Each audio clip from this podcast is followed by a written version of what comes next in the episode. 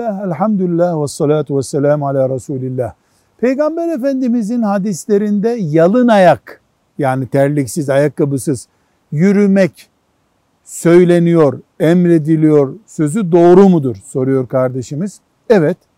Resulullah sallallahu aleyhi ve sellem yalın ayak toprağa basmayı tavsiye buyurmuştur. Ama kendisi de terlik giydi, mes giydi. Yani ayakkabı dediğimiz şeyleri kendisi de giydi. Terliksiz dolaşın, ayakkabısız dolaşın buyurmadı. Ayakkabısız, terliksiz olarak da bir toprak görsün ayağınız buyurdu. Bunun dini bir sebebi olabilir. Hani biraz e, şımarmayan bir beden sahibi olalım diye. Psikolojik olabilir, tıbbi bir sebep olabilir, pedagojik olabilir. Müslümanın bu sünnete uymak için köye gittiği bir zaman toprağın üzerinde bir 500 metre çıplak ayak, çorapsız yürürse hem sünneti yaşamış olur hem de Allah bilir ne büyük faydalar sağlamış olur. Velhamdülillahi Rabbil Alemin.